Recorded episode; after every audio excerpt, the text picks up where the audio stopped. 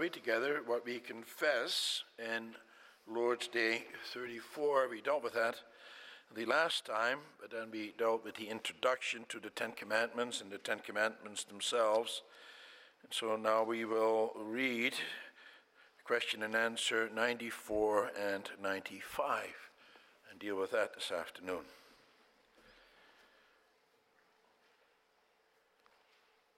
And so we find God's word summarized as follows in question and answer 94 and 95. What does the Lord require in the first commandment? That for the sake of my very salvation I avoid and flee all idolatry, witchcraft, superstition, and prayer to saints uh, or to other creatures. Further, that I rightly come to know the only true God, trust in Him alone, submit to Him with all humility and patience, expect all good from Him only, and love, fear, and honor him with all my heart. In short, that I forsake all creatures rather than do the least thing against his will. What is idolatry? Idolatry is having or inventing something in which to put our trust instead of or in addition to the only true God who has revealed himself in his word.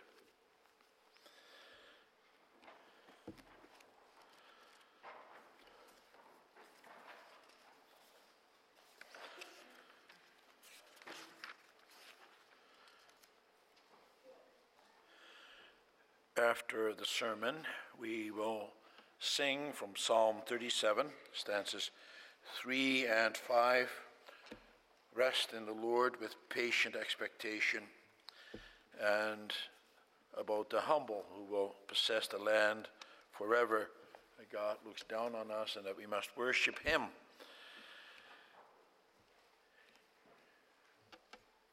Brothers and sisters, beloved congregation of our Lord and Savior Jesus Christ,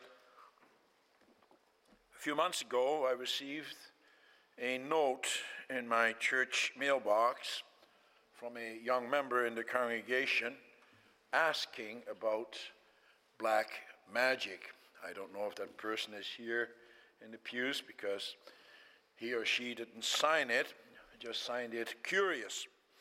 He or she wanted to know about the world of ghosts. The member even seemed to be of the opinion that God uses black magic himself to his own advantage, which he did at Endor, for example, with Samuel. You're all familiar with that story, I have no doubt. And so he asked whether or not this is still done today. And he asked, Is black magic from Satan? And the person also asked, Can we use Ouija boards? And seances. It's appropriate that we deal with this as we consider the first commandments. There he tells us that he wants us to serve him alone. If you know what that means, then you also know what God thinks about black magic and the like. As we heard the last time when we dealt with this Lord's Day, we have to understand this first commandment within the context of the preamble to the ten words of the covenant. He says to them in that preamble, I am the Lord your God, and you are my people. And that is the way it is. In my great mercy, I have chosen you, and you belong to me. And then the Lord God begins the ten words of the covenant by saying, You shall have no other gods before me. I chose you, and so you must also choose me. He wants us to make the right choice. He does not want us to serve Him in the wrong way. And that's what I will preach to you about this afternoon. The theme is as follows. The first, in the first commandment, the Lord teaches us whom we must serve. And then we will see that we must, in the first place, know who He is, in the second place, choose Him alone. Before we deal with black magic and the like, we first have to know who God is. He teaches us that in the first commandment. God, so the Bible tells us, reveals himself as the only true God. We can know him from the pages of the Bible, we can also know him from creation. But he most fully reveals himself in his word. And so we first know him from the creation account. He spoke, and it came to be. He is the Almighty Creator who put everything into motion. He created the earth, the seas, the animals, the angels. He also created you and me, and He has all the power. But He also gave a certain amount of power to His creatures. It is a derived power. In the first place, He gave them the ability to choose or to serve Him, or not to serve Him. God gave that ability to the angels and to man. He gave them the ability to serve Him out of their own free will. Some of the angels were unwilling to do that, and Satan was their leader. And so we do believe in the world of spirits. Angels from God are spirits, and so are the angels that belong to Satan. They are all spirits. And therefore, there are good spirits and there are evil spirits. The words spirit and ghost are interchangeable. And that is why we can also speak about the Holy Ghost. However, the word ghost is an archaic word. You won't find that in modern translations anymore. Uh, nowadays, we use the word spirit instead, instead of ghost. And now we speak about the Holy Spirit rather than the Holy Ghost. He also gave man the ability to choose. You can either choose to be on the side of Satan, the devil, or you can be on the side of God. And that's what happened in paradise. Adam chose the side of Satan. It is only because of God's grace that man is still able to serve him. But now the problem is that fallen man no longer recognizes God as the one who has all the power, as the one who directs all things. And now instead of worshiping God, man worships the forces of nature. He also worships evil forces. That is what Baal worship was all about, for example.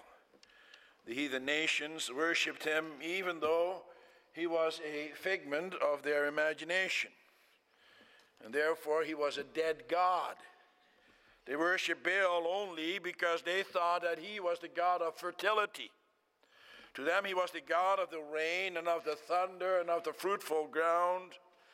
When there was no rain and the sun beat down on the crop, then they thought that Baal was dying. And as soon as the rain came again in the fall, then Baal was alive again. He had risen from the dead. You see, the heathens worshipped the powers of nature, which God, the creator of heaven and earth, had put there in the, in the, in, had put there in the first place. And they saw nature all around them, but instead of realizing that God is the one who is in control of it and who is behind it all, they worshiped creation rather than the Creator. And not only did they worship the wind and the sun and the moon, but also all kinds of other created things such as sexuality, love, authority, and intellect. For all these kinds of things, they had corresponding gods. For you see, all idolatry is the worship of created things rather than the Creator. Now, we have to realize that God made all these things for the benefit of mankind, for your benefit, for my benefit. God gives the rain and the wind and the snow and the water to mankind for them to use. He puts all that at his disposal. They are there to serve man, who is the crown of his creation. But as soon as you turn things around, as soon as you serve that which was supposed to serve you, then you come into all kinds of difficulties that you no longer have God's creation at your disposal, but then creation has you at its disposal. In other words, then you no longer rule it, but then it rules you. During the time of the Old Testament, the heathen people always lived in fear. When it thundered, they believed that the God of thunder was angry with them. And when there was a prolonged drought, they believed that the God of rain was either dead or that he was angry with them. And they were always thinking of ways to appease those gods through all kinds of elaborate rituals and sacrifices. They even sacrificed their children. Can you imagine? These people lived in constant fear. Even today, you will find the same kind of thing in the mission fields of South Africa and Haiti and Indonesia, Papua, and many other countries. They're full of superstitions and fears. You may think that it is a good thing that we live in a civilized society where we no longer have such beliefs. But don't think that that's really the case. Oh, sure, we no longer worship the forces of nature in that way. We now have scientific explanations to enlighten us what happens in nature. We're now much more sophisticated. Why is it then that people still turn to horoscopes and to Ouija boards and to fortune tellers? Because that's what happens. As far as I know, here in Canada, there's not an apartment building anywhere which has floor 13. They skip from 12 to 14. That's because they are superstitious about the number 13. And so there are many other things. Man is full of fear, and man wants to be able to control things. He worships the one thing and he avoids the other. Today, modern man has more idols than he has ever had before. For man still worships the creature, the creation, the whole man still worships the creature, the created thing, rather than the creator. Man's own strength, for example, which is given to him by God, that can also become his God. It was also so already during biblical times. For example, it says in Habakkuk 1, verse 11, Then they sweep past like the wind and go on, guilty men whose strength is their God. A modern man puts his trust especially in material things and in his own strength and in his only and in his own ability to acquire these things. And so gold and money become his God. That's why the Lord Jesus warns in Matthew 6 no one can serve two masters. Either he will hate the one and love the other, or he will be devoted to the one and despise the other. You cannot both serve God and money. And so, are there other gods beside the only true God? Yes and no. But the God of the scriptures is the only true God. There are really no others beside him. Oh, sure, the Bible speaks about other gods, but then it speaks about the gods that man makes. The Catechism tells us that we must rightly come to know the only true God. For if you truly know Him, then you also know that all the forces of nature are there at your service and that they are controlled by God Himself. If you truly know the Lord your God, and then you know whatever comes your way in this life ultimately cannot harm you. For a believer, all the answers are found with God.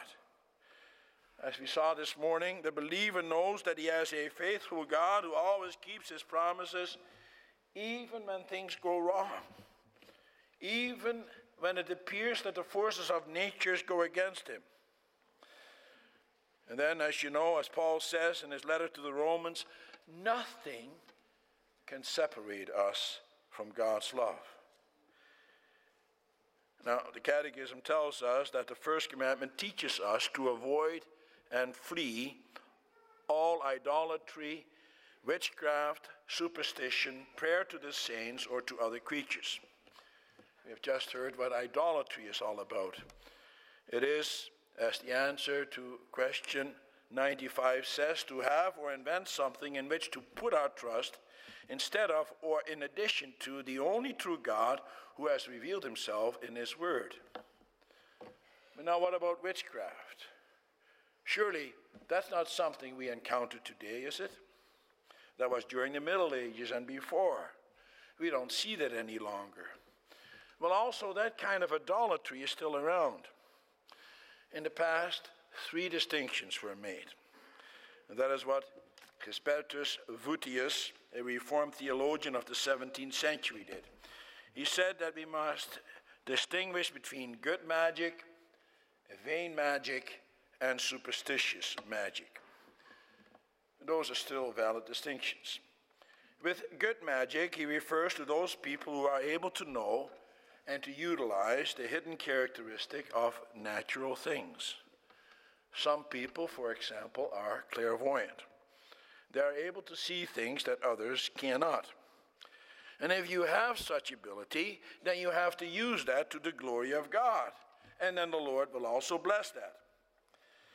Vain magic has to do with magicians, those people who use the sleight of hand. There are those people who have mastered the art of being able to fool people with their practiced craft. Those are the magicians you can see on magician shows and on TV, and who appear to make things appear out of nothing, and who can cut people in half and the like. They're not necessarily evil, but you have to be careful with that kind of thing. And then finally, there's also superstitious magic. And here, Voetius means the whole evil world of darkness, which belongs to the domain of the devil. And that was the case with the witch at Endor.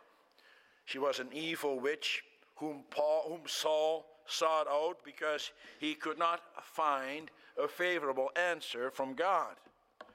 But now the Lord used that witch to condemn King Saul. God used his superstitions against him. But that witch at Endor had no power. She was not really able to conjure up the dead, she only pretended that she could. And the Lord God very strongly warns against such practices, as he does in Deuteronomy 18, which we read. I Don't think that witchcraft is no longer practiced in this day and age. It is, and it goes hand in hand with all kinds of other abominable practices, including the horrible abuse of children and the dismembering of animals. Although the witch hunts of earlier centuries are currently ridiculed, there is now evidence that there was good reason for the eradication of witchcraft and that child abuse has always been part of witchcraft. In many parts of the world, witchcraft is still being practiced. Missionaries have great difficulty in eradicating it. And once they do, those former believers in witchcraft who now turn to the Lord are very glad to be rid of those evil practices. They feel liberated. And they are amazed when they hear about us here in the Western world who go along with all the kinds of things that happen at Halloween. They don't see that as something innocent. In this, they recognize the worship of the devil and his agents. In, Deuteronomy 18, verse 10 and 11, we find a warning Let no one be found among you who sacrifices his son or daughter in the fire who practices divination or sorcery, interprets omens, engages in witchcraft or casts spells, who is a medium or spiritist, or who consults the dead. Divination, as practiced by the heathens, was strictly forbidden. Diviners are those people who will determine for another what course of action to take and what the future will hold. Do you know how they did that? They did that through what is known as extispicy. Extispicy is the practice of examining the entrails of dead animals and to predict the future from that. That is still done today in primitive societies. They also practice what is known as lecanomancy, which consisted of the interpretation of the ripples on the water. And then there's also libanomancy, which entails the interpretation of burning smoke and other methods. All these practices involve a high degree of superstition. The Lord strictly warns us not to have anything to do with these kinds of practices and with those who practice those things. They are the works of the devil. And the same goes for astrologers. Also, in the world of today, horoscopes are regular features in newspapers and on radio waves and in other media. People want to be able to get a handle on their future. Well, says the Lord, you don't need that. Trust in me. Do you want to listen to a true prophet? He says. Well, I have raised one up for you, he says in Deuteronomy 18, verse 18. In that passage, we have the prophecy of the coming Christ. For who is that prophet? He is God's only Son. He is the Word. He is the true Word. The Lord says, if you want to know what lies ahead for you, and then read what it says in my Word. There you will find what will truly happen to you and what will happen to the rest of the world. Satan is the father of lies. Listen what listen to what the Lord Jesus says about him in John 8 verse 44. He speaks there to the Pharisees and says to them, "You belong to your father, the devil." And you want to carry out your father's desire. He was a murderer from the beginning, not holding to the truth, for there is no truth in him. When he lies, he speaks his native language, for he is a liar and the father of lies. Well, witchcraft, idolatry, and the like, they are all works of the devil, brothers and sisters. They're all works of the lie. And as Christians, we may only deal with the works of the truth. Christ says, I am the truth. Follow me. We may not put our trust in anything else. We may not put our trust in any man either. The psalmist says in Psalm 146, verse 3 Do not put your trust in princes, in mortal men who cannot save. Trust in God. Joshua says to the people in chapter 24, verse 15 Choose for yourselves this day whom you will serve, whether the gods your forefathers served beyond the river, or the gods of the Amorites in whose land you are living. But as for me and my household, we will serve the Lord.